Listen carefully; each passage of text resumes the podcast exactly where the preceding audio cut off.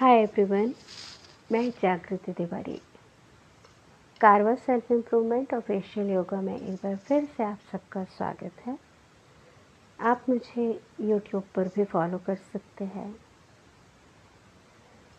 आज के इस सेशन में मैं आपसे बताने वाली हूँ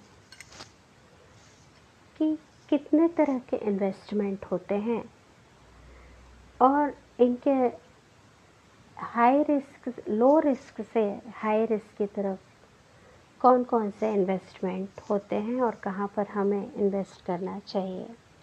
अगर आप बिगनर है तो। तो हमेशा याद रखिए high risk high return low risk low return तो जो बैंक डिपॉजिट है गवर्नमेंट बॉन्ड है पब्लिक सेक्टर बॉन्ड है।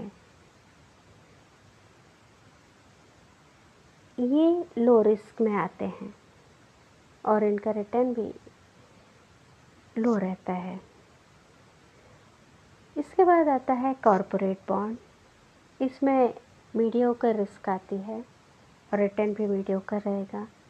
इसके ऊपर आता है म्यूचुअल फंड म्यूचुअल फंड में थोड़ा हाई रिटर्न होता है और रिस्क भी हाई रहती है।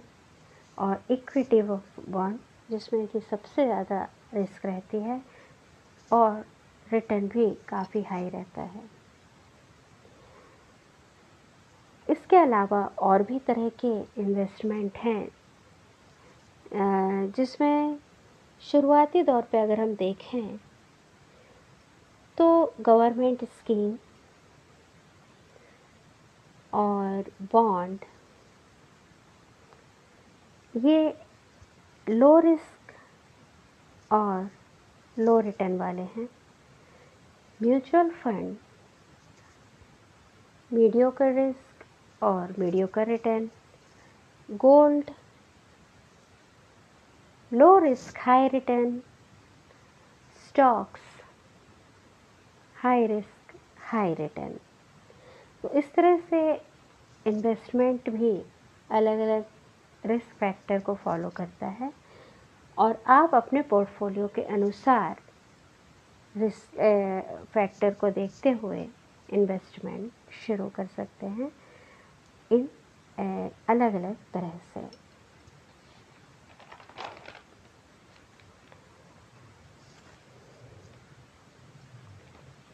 अब हम आते हैं टाइप्स ऑफ़ इन्वेस्टमेंट क्या है?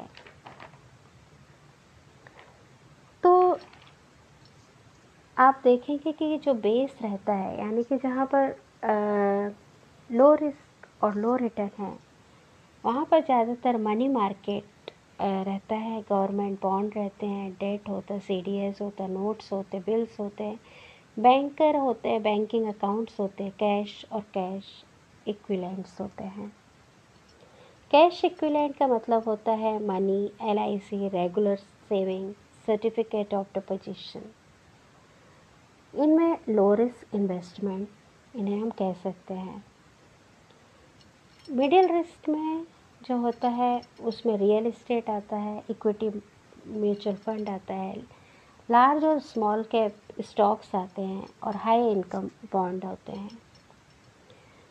इनको हम इनकम एसेट भी कह सकते हैं। इसमें कि funds fixed money corporate bond आता है।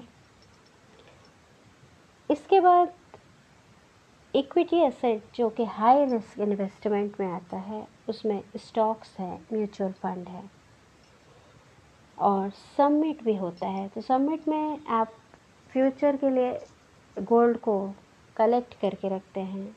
मनी कलेक्ट करके लिक्विड फॉर्म में रखते हैं। जो कलेक्शन होता है, ये भी एक तरह का इन्वेस्टमेंट होता है, इसे हम सबमिट का कहते हैं। और जिसमें रिटर्न